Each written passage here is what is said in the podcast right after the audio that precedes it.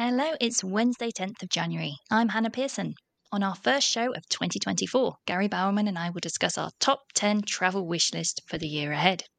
So let's get started. This is the Southeast Asia Travel Show.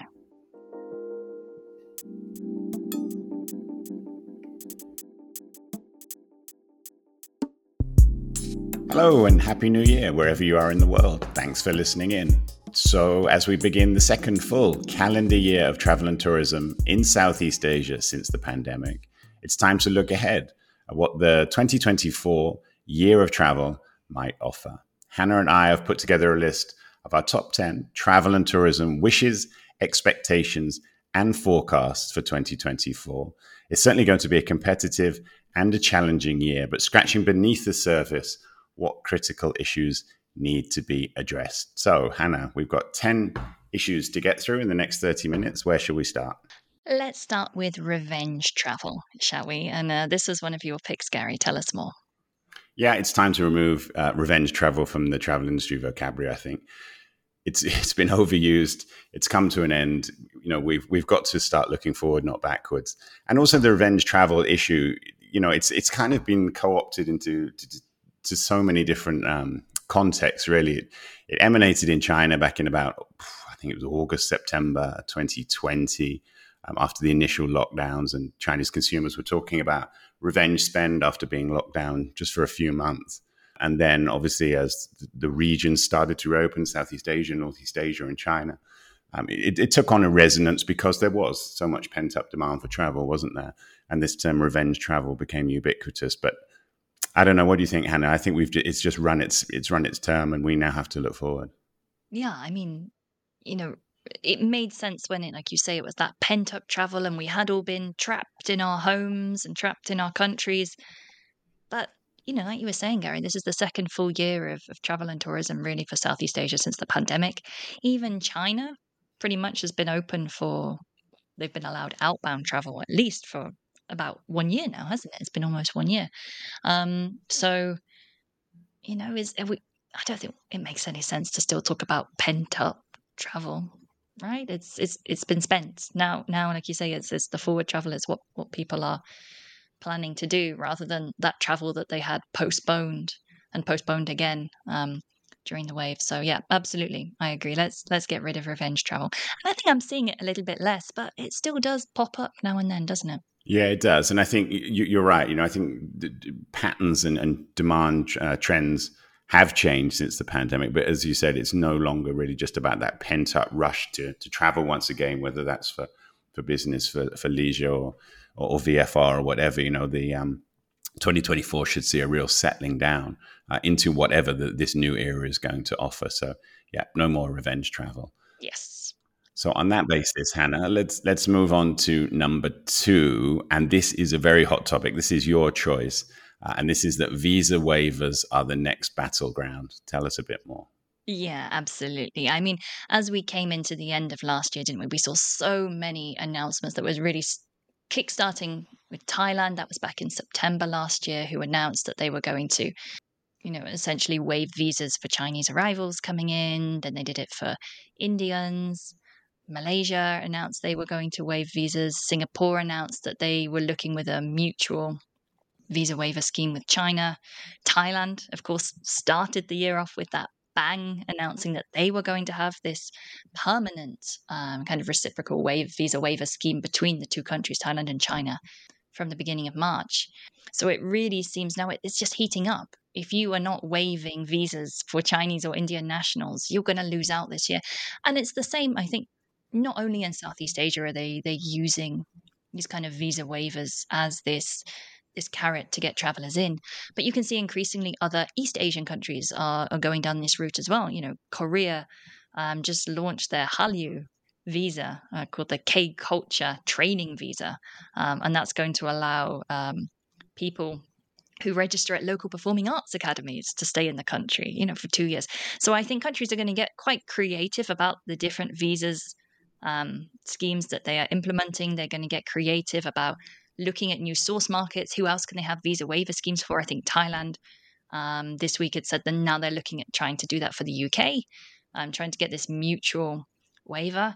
I think that's going to be the next big barrier. I think you know it's almost the opposite of the pandemic, right? Where we where we built up so many barriers and made it so difficult to get people coming in that now countries are realizing, you know, if we want to stay competitive and we need to because it's going to be so intense 2024, we don't have that revenge travel, that pent up travel people wanted. That we have to make it easier, increasingly easier for those um, particularly high high volume, high value um, travelers to come in.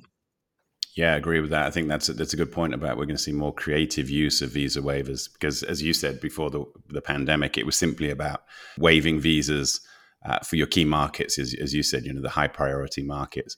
I think there'll be a lot of um, eyes on China this year. China just before Christmas uh, launched visa waivers for six countries. Five of those were from Europe. We've discussed this before. One was Malaysia. It's also s- since announced uh, what looks to be a permanent visa waiver bilaterally with Thailand. Uh, a similar agreement looks as though it's going to be in place with Singapore. I don't think we're finished yet. I think we're finished yet. I think we'll see a lot more uh, new agreements over the next year from China, and obviously that will impact um, Southeast Asia for sure, Northeast Asia. Um, so yeah, visa waivers are going to be a hot topic through 2024. Yeah, that's not going to be one that goes away. I don't think. No, agree. Um, so the next choice is uh, from you, Gary, and I think this this one is more of a, a wish, perhaps, than a than a forecast, a, a guess at what might happen. But uh, it's creating an ASEAN standard for tourist arrivals, as distinct from visitor arrivals. Tell us more. Yeah, so this harks back to uh, anybody who listened to. I think it was our last podcast, Hannah. We were talking about how Malaysia sprung what was a sort of statistical surprise by announcing that it had, I think, was it 26 million arrivals uh, through November last year after being a little bit quiet on its arrivals. But that was visitor arrivals, not tourist arrivals. And and one of the things that we're seeing across the region now is that everybody is is counting up 2023, planning ahead for 2024, setting their visitor arrival targets, their tourist arrival targets, and they tend to get mixed. But how do you actually delineate who are tourist arrivals, who's coming into the country, uh, you know, foreign um, uh, residents who actually live in a country uh, and return go go back and forth for business or for, or for, for leisure as well. You also have uh, immigrant labor in, in a lot of countries. You have students coming into countries. You know, as we we've discussed so many times, how people travel for so many reasons. But how do you actually delineate who are the tourists coming into into your country and how do you count them more accurately? I don't think it will happen, but I think it would be interesting if ASEAN could create a standard for that because then you would, as you said, at the top of the show, it's going to be a very, very competitive year. It would be great if that competi- competitive nature um, were based on a, on a framework where the statistics were were standardized. Uh, I don't think it will happen. You know, all countries want to use visitor arrivals for many purposes, not just to count up their tourists and their tourist revenue, but also to attract things like foreign uh, investment. So I don't think it would be happen, but it would be interesting if it did because it would create a much more accurate framework.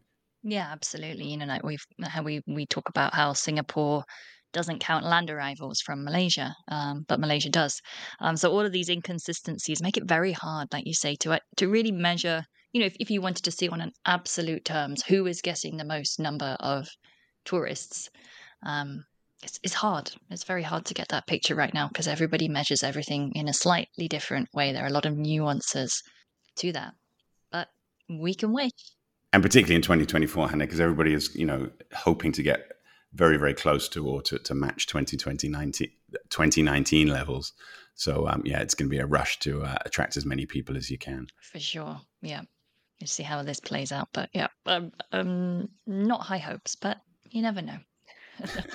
we'll put that as a wish, not an expectation. exactly. so let's move on. That's our first three uh, entries this year. Number four, Hannah, this is where we get gloomy, and this is one of your selections. It's inevitable, it's a statement of reality. Extreme weather events will hit travel as hard as COVID. Tell us more. Yeah, I mean, that might be a little bit extreme, right? Again, we're not going to see borders closing and absolutely zero tourists, but, you know, and I, I think I perhaps said this probably for the, the beginning of last year, was that I, I really do believe that um, climate crisis is, is going to be the next big crisis that is hitting the tourism industry.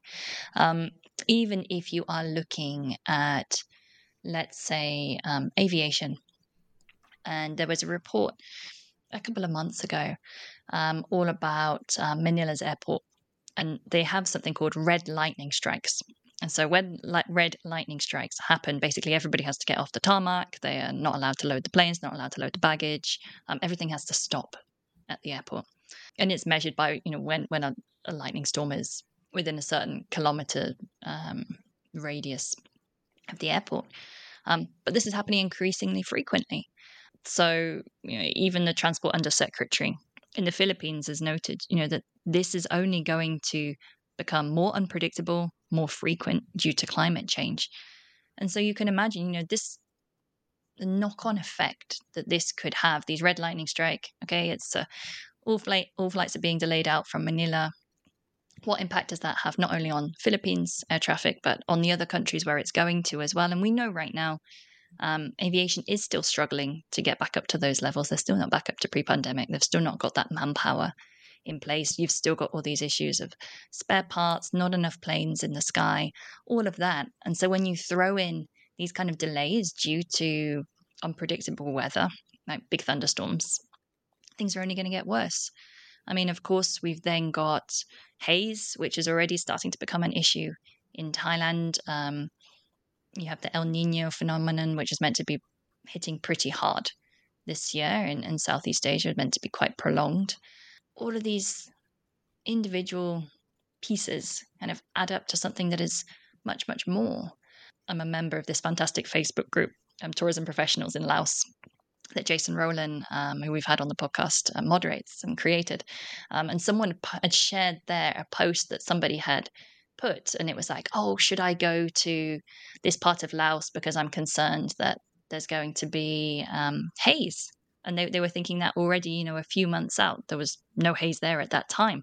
But that's what's going to happen more and more frequently you can see thailand is already very concerned about haze there's a lot of articles about that there's some bill that they're slated to try and pass about clean skies all of those issues around transboundary haze as well um, but maybe that's just going to become the new seasonality. You know, this kind of time of year, it's don't go to North ASEAN.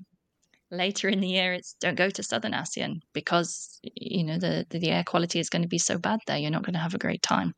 So it is something that I think we we are not there yet, but we we run the risk of of it getting there.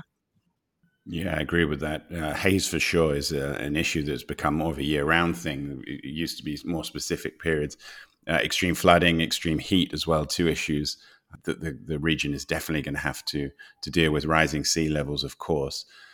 But the, the reason I think this is so interesting in Southeast Asia and, and could have such a big impact is that travel, particularly in Asia, Asia Pacific generally, is very focused around public holidays, festivals, uh, that kind of thing. So there are specific travel periods, aren't there? There always have been in the region. Uh, and if those are impacted by weather events, it could, could, cause real havoc in terms of when people can plan and actually travel. Uh, school holidays, of course, is another one. But these things are changing. And, you know, I think the issue with climate change and it, it, the impact of climate change on everyday lives is that for many, many years, we thought this was a coming storm, but it's here. It's worldwide. You know, you look at some of the uh, the weather patterns in Europe during summer. You know, it's extremely hot in some countries of Europe now, uh, and summer is when you know a lot of people around the world travel to Europe uh, is that going to endure? What about the, the ski seasons in some countries in, in Europe don't have much snow anymore? Whereas you look in destinations like in China or, or Japan, they had great, great ski seasons this season. Uh, so will more people be going um, from Europe to, to Japan or to China? Lots of change, I think, uh, related to, to climate and how it will impact travel. Is the industry prepared? Can it be prepared? How, how do you actually prepare for events that, in many ways, often unpredictable? Yeah, I mean, a lot of it is, you know, it's a bit like COVID, isn't it? A lot of it is kind of out of the control, largely, of, uh, let's say, that the, the small tourism SME business that's going to be impacted by this. But certainly, I think there needs to be more concerted efforts um, on a governmental level, on a tourism association level, about getting a lot more serious about sustainability and playing your part in that. So that probably links quite nicely onto our next. You know, I wouldn't. Yeah, I, I, would say it is a wish actually of mine, um, which was looking for more accurate data on the Say-Do sustainability gap for Asian travelers. So I think this is super interesting when we are seeing more and more surveys coming out about how consumers are looking for sustainable travel options. And you know, for for example, there was a Booking.com survey that came out, and I think it was um, in their travel confidence index, and they were specifically looking at um, how what percentage of people were more willing to pay for sustainable accommodation choices. And it was something like 73% of the Vietnamese respondents were willing to pay uh, versus maybe 18% only of the Singaporeans. Um, but a really interesting Phocuswright study has kind of flipped this. So you can often argue that the problem with these kind of sustainability studies is the fact that people will always say, really, that they will be more sustainable. You, know, if, if you had an option, if you had the question like, do I want to do I want to go for a green option? Yes or no? You would probably say yes, right? Because it's just a theoretical question. Yeah, why not? I'm a good person. I believe in sustainability. Um, yeah. But of course, what it comes down to then is are people actually uh, walking the talk? and so this research was was really interesting. Um, it was called Sustainability Dissonance. It was back in June, but it looked at the US and the European markets, but it kind of flipped it on its head. So they started the interview by just asking these um, questions about historical trips. So it was really on the trips that these people had taken, not kind of revealing that there was a sustainability kind of focus or slant to this at all. And then the second half then ask them questions about their beliefs and their attitudes around sustainability. And so there are these huge contrasts. So, for example, something like 55% of German travelers who were surveyed said they're more likely to choose lodging based on its environmental friendliness as opposed to price. But when they were talking about their past historical trip, just 9% ranked sustainability as a top five influencing factor. So there's this huge gap, which we've always known about, right? We, everybody knows about this. But what I would really love to see is this is Western uh, traveler focused. I would love to see what that is in Asia. Is it is it sim- is there a similar gap? Is it a smaller gap? Is it a bigger gap? I've got no idea, but I think it's very important that we start to learn about that here. Yeah, it's a good point, and uh, I agree with you on the the Phocuswright um, survey, which I thought was really really interesting. I was talking to uh, Madeline List from Phocuswright, who actually took part and did quite a lot of the uh, the work behind that, and she also presented it at the conference. And she was saying that it really was surprising a lot of the elements. But she also said one of the interesting things that they're looking at going forward is how when you do these surveys, you know, they don't really have a great deal of durability because with, when it comes to sustainability, you know, people's attitudes to climate change uh, are quite flexible. They, they tend to um, be impacted by the events around them. So when there are, um, you know, climate events in, in Europe or the US or, or Asia, you know, that really has an impact on people's opinions. But people tend to forget as well, don't they? You know, we have quite short memories. When is it actually going to have a long term impact on people's thinking? And I don't know whether in this current era of kind of flux in travel we've had post COVID, um, you know, we're trying to find the pockets of travel. We're trying to find when it suits us to travel. Um, but once these these events um, have a much more dramatic effect globally, know, how is that really going to impact how people behave, not just how they think? I would say, I don't know what you think about this, and I, I still think we're in a transition point. I think it's really on people's minds. They do want to travel more sustainably. I think that is really starting to to have an impact in their, their mental processes. But again, by the by the very nature of travel, it's not necessarily sustainable. It isn't. It's it's it's it's, insus- it's unsustainable. Um, how do we cross these bridges? And I think there are big, big questions. I think 2024 we're gonna is gonna ask and not answer, and perhaps some even bigger questions on this. But it's it's a rolling story, isn't it? In the terms of the fact that this is actually going to change not just people's lives, but probably the lives of the industry as well um, and and how do we actually come to a point where everybody's aligned on it?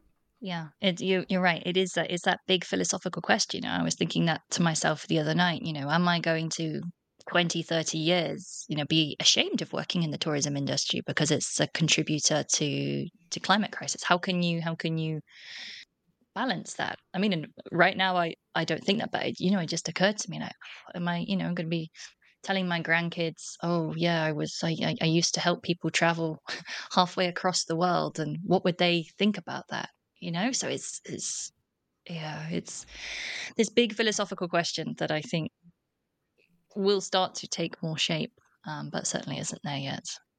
Yeah, I would agree with that. So, talking of philosophical and existential questions, let's move on to number six. This is one of my picks, Hannah. And this one is a bit of a bugbear of mine. I really think it's time for the travel industry to stop lionizing AI.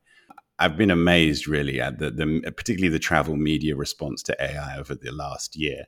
Um, I don't find AI is innovative. It's uh, essentially a logical consequence of machine learning and, and large language programming. It's been coming for a long time. Obviously, the open AI and the generative AI has opened new opportunities in terms of business processing. You know, most of AI that's being used at the moment is to improve business processes, ultimately um, reduce human resource levels, uh, cut costs, and raise profits and, and stock performance. Um, I don't believe it's going to transform travel and tourism. I haven't seen any evidence yet that it is, but I have been incredibly surprised at how the travel industry, and particularly the travel media, has just latched on to every single new launch of an AI tool. Um, as though this is, you know, real tech revolution. I don't think it is, and I also think that what's happening at the moment in the US is particularly interesting. We're starting to see the first real um, legal case. Uh, in this particular instance, it's the New York Times, uh, which is su- suing OpenAI and Microsoft um, for use of its content. Now, this relates more to media content, less so much to the travel industry, but you know, the backbone of AI is about using other people's data, uh, is about screen scraping, and you know, illegal um, accumulation of data to to feed these machines. And you know, Hannah, I, I, I just don't see it as innovation. I think it's a dangerous step. I think it's going to result in a lot of job losses and a lot of lost livelihoods. Where does it stop? Mm. Big question. I mean, I agree that I think, you know, and I, I follow this as well a little bit, but in terms of Southeast Asia, I have not, I would, I would say, really seen like an OTA launch AI and a generative AI tool and think, yes, that is going to to make them loads of business, and that's going to be amazing. It's more like everybody is still kind of dabbling with it, aren't they? They they're launching these chatbots and everything else, but I haven't seen a huge um, kind of proof that it's going to really take off yet. But I think what you were saying just then about the machine learning is basically the back end stuff. I think is where businesses are going to benefit the most from it. You know, from when I've been reading around this as well, that seems to be where people are really talking about. You know, for uh, example, Agoda's CEO, I think when he was talking to uh, Web in Travel about um, generative AI was saying the biggest opportunity was the automation of their internal and back office processes, um, their software development. So, those kind of things and making those more efficient rather than perhaps that consumer facing side. But I mean, certainly, if you're using things like, you know, Changi Airport, for example, is using, I think, machine learning to speed up the baggage screening system. That makes a lot of sense. You're right, it, it will lose jobs, but potentially could also counter. I mean, a couple of decades or so, we're going to be in an aging society in Southeast Asia. A lot of countries are going to face that making things a bit more automated could be that solution to not having that manpower needs. Um, but it's yeah, it, it's a balance. It's a philosophical question, and and everything else. I agree. Too too big to be to be thinking about on the tenth of January at the beginning of 2024, Gary. I agree. So let's move on to number seven then, Hannah. And this is uh, one of your picks. This is about domestic destinations putting in the invest the investment to revitalize themselves. Yeah, I mean, and this is really um, and off the back of, and I think we discussed this at the end of last year as well, um, how we've seen in the news destinations like Langkawi, destinations like Phu Quoc um, in Vietnam, struggling, Boracay in the Philippines, struggling to attract those domestic travelers. Um, and I think this is what you were saying, Gary, when I think we were talking about Singapore, was really the fact that countries like Singapore, destinations like Thailand, recognize that you have to consistently put in effort to keep things fresh.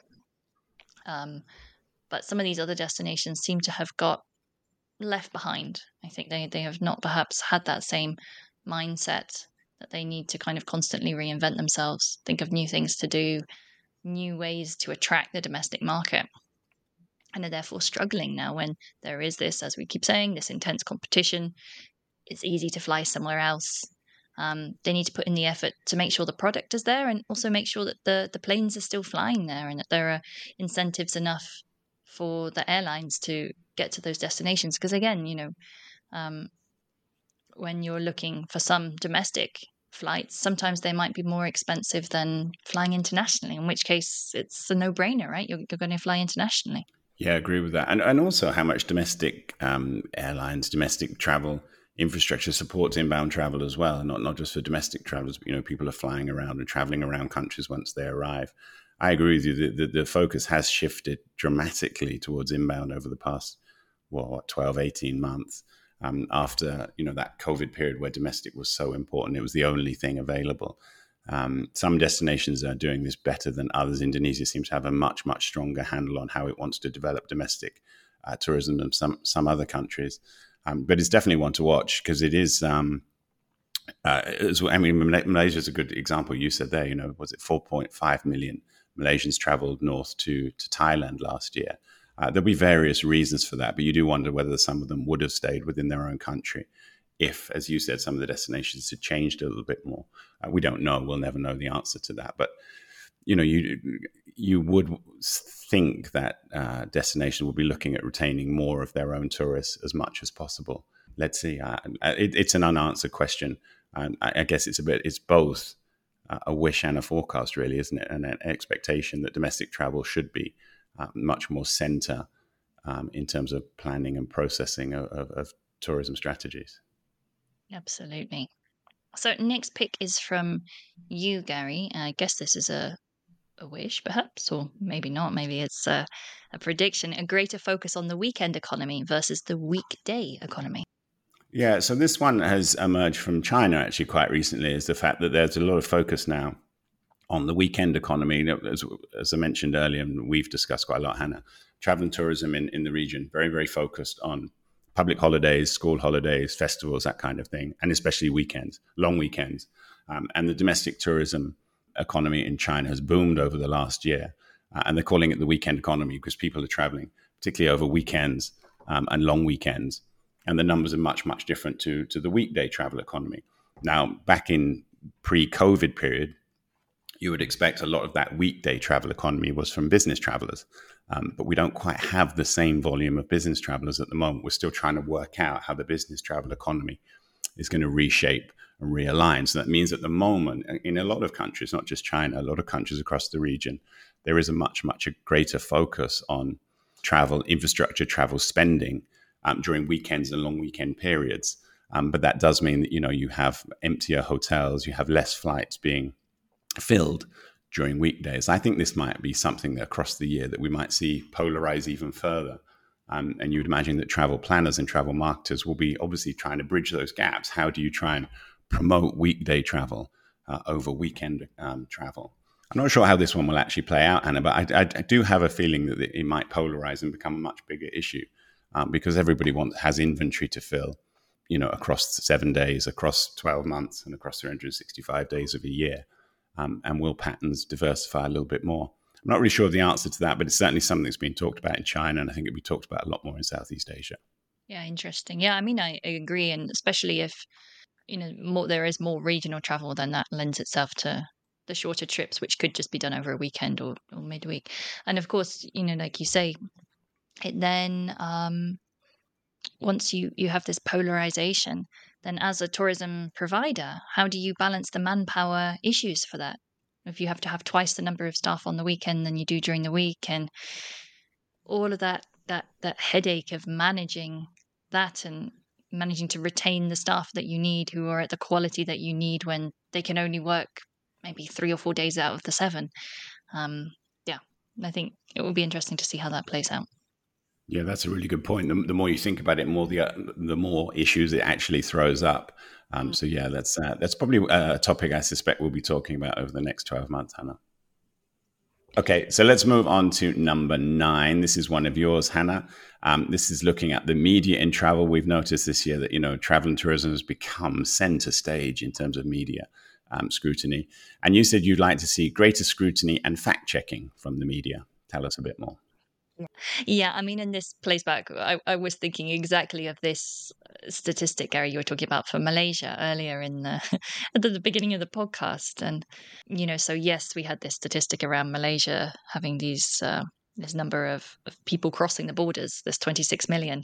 And then suddenly this infographic produced by, I don't know, SE Asia Stats, who I've, I've not heard of, but I saw it reproduced everywhere across all my Facebook, uh, LinkedIn, other media picking it up and just taking it as as read that it was 26 million for Malaysia and Malaysia's far outpacing Thailand. And you know there's there's no scrutiny. There was no one who who steps back even for the the article when it was first published I think in Malaysia. It was still also a little bit confusing I think how it was written. And so we we really need the media to step up and say, actually, does this make logical sense? Can Malaysia really have achieved pre pandemic levels? No, probably not. Therefore, is there something else going on? Yes, probably. Should I go contact the uh, Department of Tourism, the Ministry of Tourism, to kind of fact check this and check exactly what these statistics refer to? Yes, you absolutely should.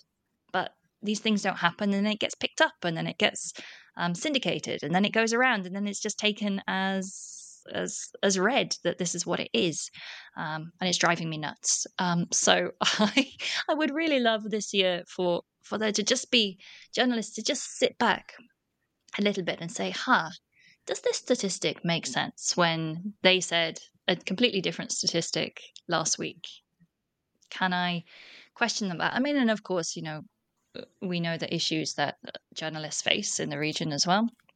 But I do, I, I think we do need some com- more common sense, basically, from from media when it comes to reporting on tourism stories. Yeah, I, I, agree with that, Hannah. I think that's a it's a really good point. It's a really interesting point. I, have been thinking about this uh, as well. I think a lot of it is essentially that you know the, the travel and tourism industry, in particular, more than probably any other business sector, is just looking backwards at the moment. It's looking back to 2019, you know, those record levels of travelers that we saw, passengers on airplanes, passengers at airports, you know, everything was, was, was huge numbers in 2019. And everybody is looking at trying to get back to 2019 levels. Once you, once you get back to those, once you reach that parity, uh, then you can start looking forward again. And then the numbers become much, much smaller. And then I think there becomes a greater degree of rationality in the way that we analyze numbers going forward. But you know, still everything is looking at percentage levels uh, of recovery. Uh, you know, you look at some of the figures from China this year compared to last year, 2020, well, 2023 versus 2022. You know, we're still going through that huge double, triple digit, uh, sometimes quadruple digit growth compared to the previous year. That's calmed down a little bit in Southeast Asia now because we've been open for, for, for two years. So I, I, do think there'll be a, a greater degree of rationality and less of this kind of micro line reporting, you know, where every single statistic that gets released um, has a story around it.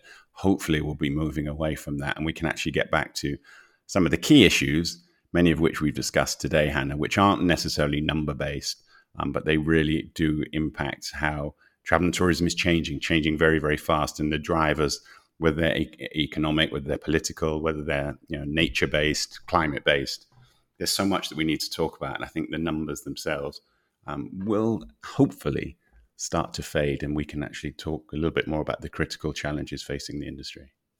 We can only hope. Um, and so our last pick is one from you, Gary, which is a diversity boost for Thai tourism. Tell us more.